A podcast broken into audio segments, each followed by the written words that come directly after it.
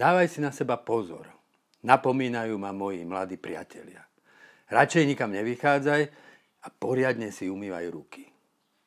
Ich starosť ma dojíma. Obávajú sa o nás, tých, čo prekročili 60. Náhle ohrozenie obnovuje našu vzájomnosť. Znova si uvedomujeme, ako je celé ľudské spoločenstvo navzájom zázračne prepojené. Nepýtaj sa, komu zvonia do hrobu, povedal by John Donne. Tebe zvonia. Človek nie je ostrov, je súčasťou pevniny. Osud každého sa ma týka. Neviditeľná záplava prichádza, je neodvratná. Moja zodpovednosť môže zachrániť neznámych ľudí pred smrťou, no moja nezodpovednosť ich môže ohroziť. Cirkev vyzýva k pôstu a modlitbám. Môže nám tu azda pomôcť modlitba? Prečasom som sa ocitol v prekernej situácii. Mal som predniesť laudácio istej ocenenej osobe. Text som písal na balkóne. Moja milá dcera však pred odchodom z bytu nezabudla riadne zavrieť balkón. Dvere mali samozrejme kľúčku iba zvnútra. Som v pásci. Telefón tu nemám, skočiť z druhého poschodia sa bojím a prednášať laudácio iba tak v trenírkach sa hambím. Čo robiť? Pomodlil som sa. Skúsil som, či dvere zázrakom nepovolili. Nepovolili. Zákony mechaniky nepustia. Už modlil som sa znova. Buď trpezlivý, ozvalo sa vo mne.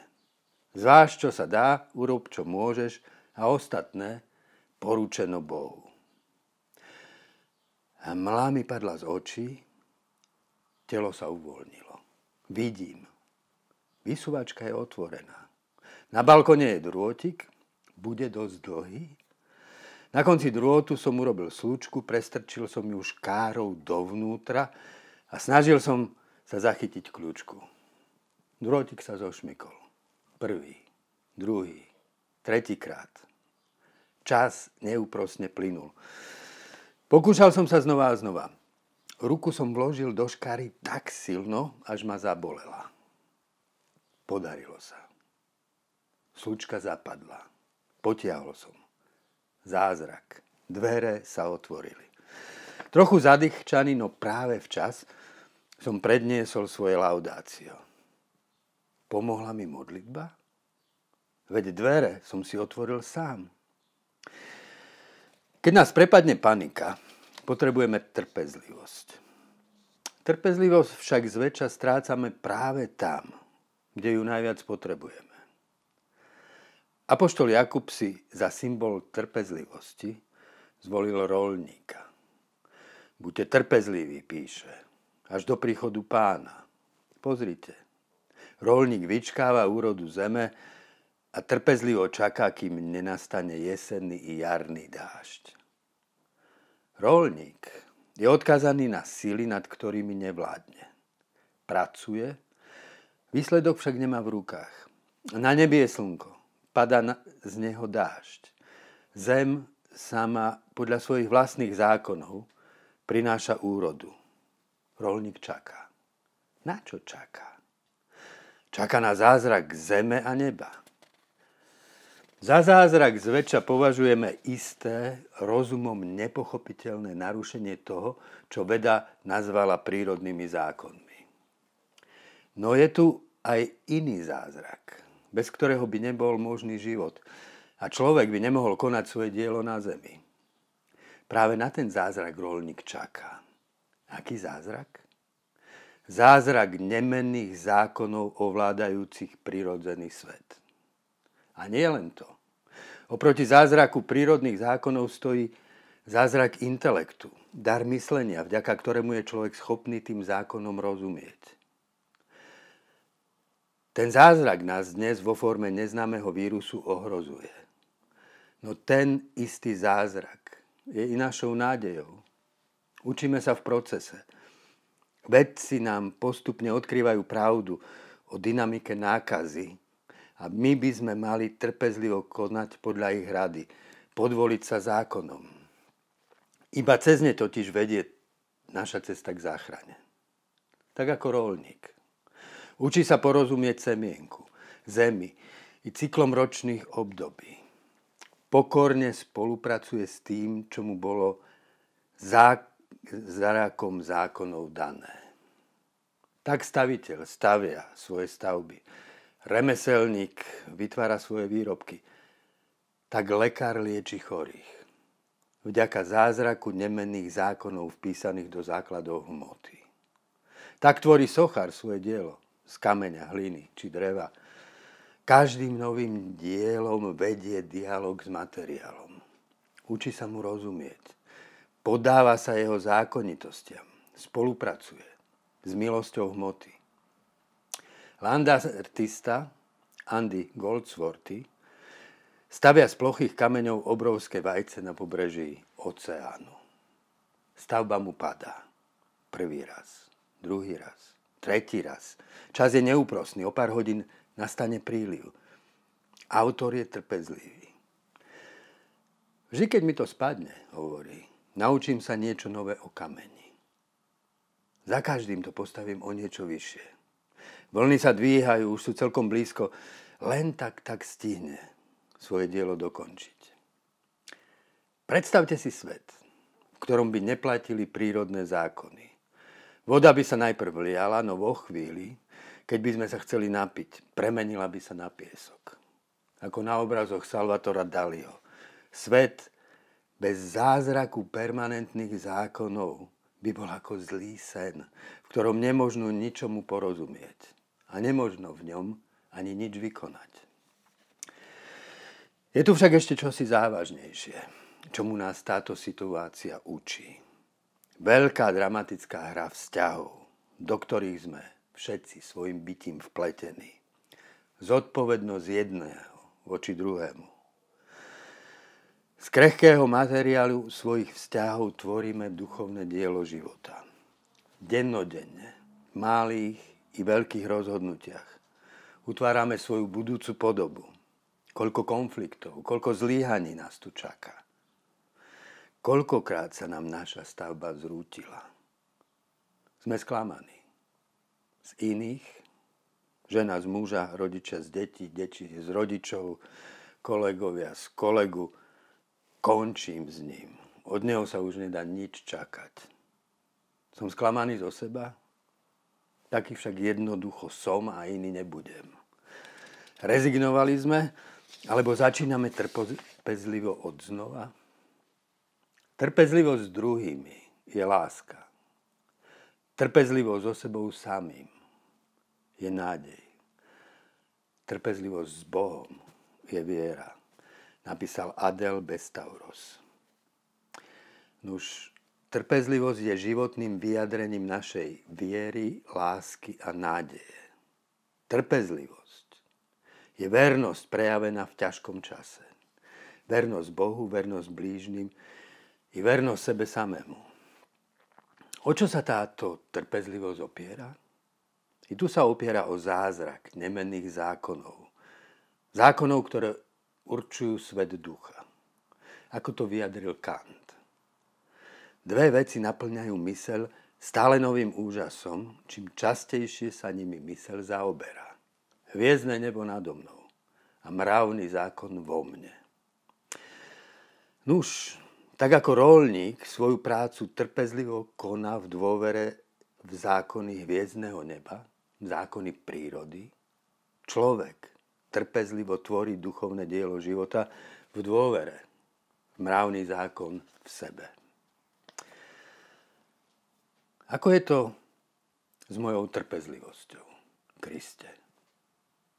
Od malička si v sebe nesiem horku neresť acidie to pohrdavé znechutenie zo seba, zo sveta i z ľudí. Zavčas ráno sa ti otváram. Meditujem. To je moja najdôležitejšia práca. S pomocou Tvojej milosti staviam svoj stred s kamienkou pravdy, lásky, z úcty k slobode druhého, zo zmilovania. Odchádzam do dňa s prívetivou tvárou. Potom ma deň zaskočí. Niekto urobí čosi, čo vnímam ako zradu. krehká jednota vo mne sa zosype a vstúpi do mňa ona horká temnota. Tvár mám ako kameň. Všetci mi môžu byť ukradnutí. Práve som zrúcal, čo som v modlitbe postavil. Pomôž mi nevzdávať sa Kriste. Trpezlivo stavať stavbu srdca od znova. Nikto mi nemôže byť ukradnutý. Sme prepojení, všetci. Osud nikoho mi nemôže byť lahostajný. Poznám príbehy, v ktorých sa láska svojich ľudí nevzdala. Aj keď všetci ostatní už zlomili palicu. Dlhé roky polievali prázdne pole a žiadna úroda. Napokon nečakane prišla chvíľa radosti. Zrazu tam, kde to už nikto nečakal, skličilo prvé stebielko a pomaly rástlo. Ja sám som bol takým neplodným poličkom. Kriste, daj mi milosť, aby som vo chvíli, keď sa ma zmocňujú zlovoľné city, nezabudol, že ja sám som rovnako zlyhal pred tebou, pred druhými i pred sebou. Lebo iba tak v sebe môžem stávať ten krehký stred lásky. Veď ako napísal Pavel. Láska všetko znáša, vždy verí, vždy dúfa a všetko vydrží. Láska nikdy neprestane. Rolník trpezlivo čaká dážď. Človek ducha trpezlivo čaká Boha. Boha si však nemožno osedlať a zapriahnuť ho do svojho vozu. Bude musieť trpezlivo znášať jeho mlčania, uniesť bremeno jeho nepochopiteľnosti, ťarchu tajomstva. Boh ma predsa o nekonečno presahuje. No práve preto tvoje nevyčerpateľné tajomstvo, Bože. Pre absolútno pravdy a lásky, ktorým osvetľuješ mysel i srdce, pre tú dokonalosť, ktorú nikdy neobsiahnem. Práve preto ťa, Bože, nadovšetko milujem. Netrpezlivá fundamentalistická viera nič neodmieta ráznejšie ako túto ťarchu Božieho tajomstva. Nechce nevedieť. Chce mať všetko jasné tu a teraz. No s tebou, Bože, je to tak, ako napísal Pavel. Z časti poznávame a z časti prorokujeme. Až keď príde plnosť, to, čo je čiastočné, sa pominie. Vo chvíľach, keď na mňa doľahne ťarcha Tvojho tajomstva, Bože, daj mi silu byť s Tebou vo viere trpezlivý. Uniesť v čase ťarchu toho, čo je iba čiastočné. Buďte teda trpezliví až do príchodu pánovho, nabáda nás Jakub. Pánov príchod? Kde to je? Čo to je? Uplynulo 2000 rokov a neprišiel si Kriste. Svetkovia Jehovi ťa od roku 1914 čakajú neustále a nič. Predtým, než si svojich učeníkov na Olivovej hore opustil, povedal si im, hľa, som s vami až do skonania sveta. Tvoj príchod je tu teda s nami nepretržite? prítomný v každej chvíli? Si tam, kde svoje myšlienky, vzťahy a činy otváram svetlu Božích hodnú od nad sebou. Tam, kde vytrvalo trvám na zodpovednosti, pravdivosti, láske a dobrote. Navzdory prehrám, znova a znova začínam a ty si znova a znova. Bol som hladný, vravíš, a dali ste mi jesť. Bol som cudzincom a prichylili ste ma. Bol som vo vezení a navštívili ste ma. Prichádza ohrozenie a pomáha nám uvedomiť si našu tajomnú vzájomnosť. Zvláštne, tá vzájomnosť nás dnes oddeluje. Nestretáme sa, nedotýkame sa, zostávame doma, aby sme sa nestali spolupáchateľmi šíriacej sa nákazy. Ak samotu a ticho vpustíme celkom dovnútra, môže sa pre nás stať modlitbou. V čase ohrozenia sa nás mocňuje panika. Stitliveli sme. Pozorujeme vlastné telo s priveľkou úzkostlivosťou.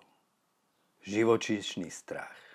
obracia pozornosť od iných k sebe. Modlitba však zostupuje až na dno. Tu sme všetci spolu. Od strachu o seba sa obracieme k citlivosti a solidarite s ostatnými. Čím hĺbšie vstupujeme do našej samoty, tým viac objavujeme jednotu s druhými, napísal Jean Ives Liliup. Podľa obrazu svetelného kruhu s lúčmi vstupujeme do stredu kruhu na začiatok svojho lúča. Čím väčšmi sa priblížime k stredu, tým väčšmi sa priblížime k ostatným. Nuž, aj farári majú home office. Nasledujúce nedele nám poslúži toľko kritizovaný virtuálny svet. Homiliek vám budú zaznievať z kostola našej obývačky. V samote modlitby však zostávame prepojení všetci so všetkými tichej bohoslúžbe tajomného tela Kristovo.